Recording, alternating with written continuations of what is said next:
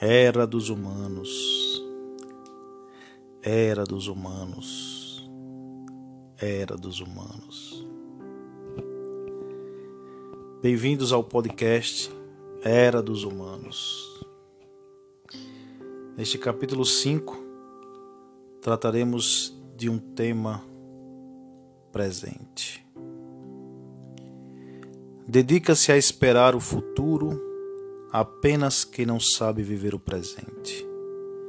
Frase de Sêneca. Sabemos nós viver o presente?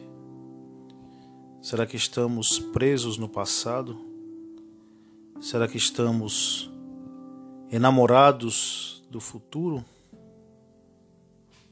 Onde nós estamos? Onde nós queremos estar? Eu sou Otávio Rabelo. Eu sou Janaína Melo.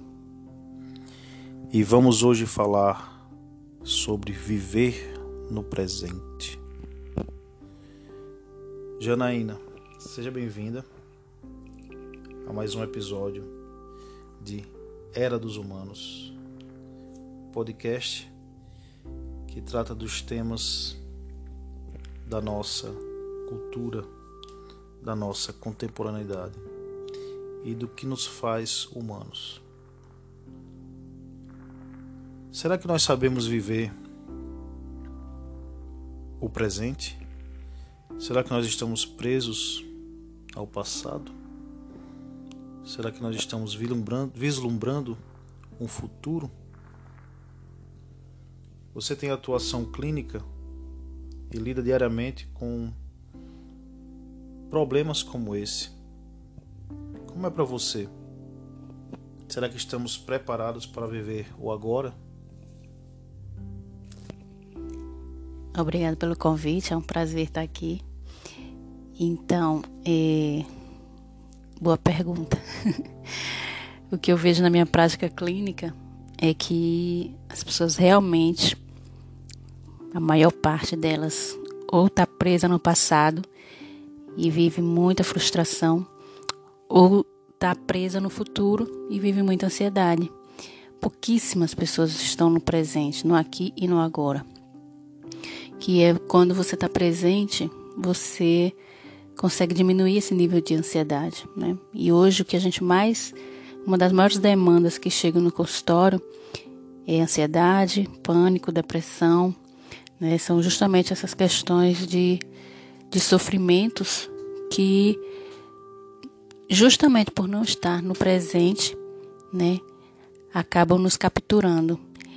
E a ansiedade hoje é uma das questões mais emergentes, né, que a gente vê, justamente por não poder é, conseguir estar no, no agora, simplesmente respirar e estar vivendo o aqui e o agora. Né? Nós estamos sempre preocupados com o que vai acontecer amanhã, daqui a um ano, daqui a dez anos, ou por que, que aconteceu tal coisa no passado, por que, que eu não fiz tal coisa, por que, que, por que, por que, por que. E esquece de estar no agora. Né? Então, isso é uma das grandes demandas que a gente recebe no consultório. E assim, uma das, uma das coisas muito importantes é a gente realmente aprender a reaprender, né, na verdade, a gente respira para sobreviver, a gente perde essa conexão com a respiração e com o corpo da gente, fica só na cabeça e esquece de fazer essa conexão de cabeça, coração e corpo. E isso também é uma das causas que a gente o tempo inteiro tá tá fora de si e sofrendo. Aquela frase no meu tempo era tudo diferente. No meu tempo era tudo melhor. Naquele tempo isso acontecia. Naquele tempo isso não acontecia. Porque nós estamos tão presos a um passado que não necessariamente aconteceu. Então, é, ficar presa no passado né, é uma armadilha. Então a gente fica preso em sofrimentos, às vezes em memórias coisas que às vezes nem aconteceram, só na nossa imaginação, ou é, fica criando situações que na verdade não existem, como fuga para não estar no presente. Né? Então é muito importante essa capacidade que a gente pode desenvolver de estar no agora, no presente. E isso através de meditação, de respiração, de, de coisas que a gente vai se trabalhando para fazer isso, porque na verdade a gente é o tempo inteiro jogado para fora, né? Redes sociais, televisão, trabalho, o tempo inteiro a gente é exigido e se a gente não tiver essa capacidade de, de recolhimento e de centramento, a gente realmente o tempo inteiro está em outro, em outro lugar que não no agora. Né? E isso é bem interessante se observar, a gente observa muito isso na prática clínica. Né? Da mesma forma, em relação ao futuro, também acredito que muitas vezes a gente vislumbra um futuro perfeito porque a gente não presta atenção no presente. E quando a gente está preso ao futuro, na imaginação, de que no futuro vai ser bom, de que no futuro a gente vai ter uma casa grande, que no futuro a gente vai ter muito dinheiro, a gente perde a conexão com o presente.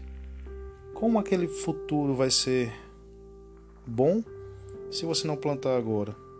Como é que o futuro vai ser feliz se você não plantar a felicidade agora?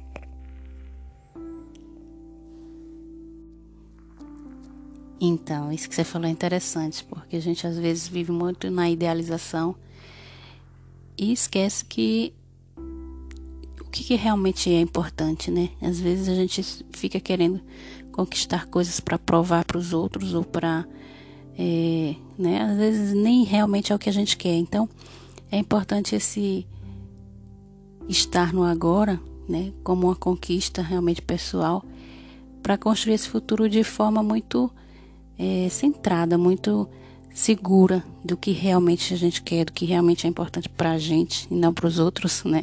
A gente vive muito hoje nesse mundo de aparência, de imagens, enfim, e a gente acaba se perdendo muito da gente mesmo. Então, essa questão de estar no agora é um exercício diário, né? exigente, né? não é fácil. E uma coisa interessante que eu vim observando no consultório é essa questão de como o celular nos rouba de nós mesmos né? e que a, essa, essa disposição de diminuir um pouco o tempo de celular, de televisão, de dessas coisas e ficar consigo mesmo. Às vezes lendo um livro, às vezes balançando na rede, às vezes não fazendo nada, mas estando no agora, respirando, sentindo seu corpo, sentindo seus pensamentos, enfim, com você. Isso é um exercício bem interessante para a gente estar no agora.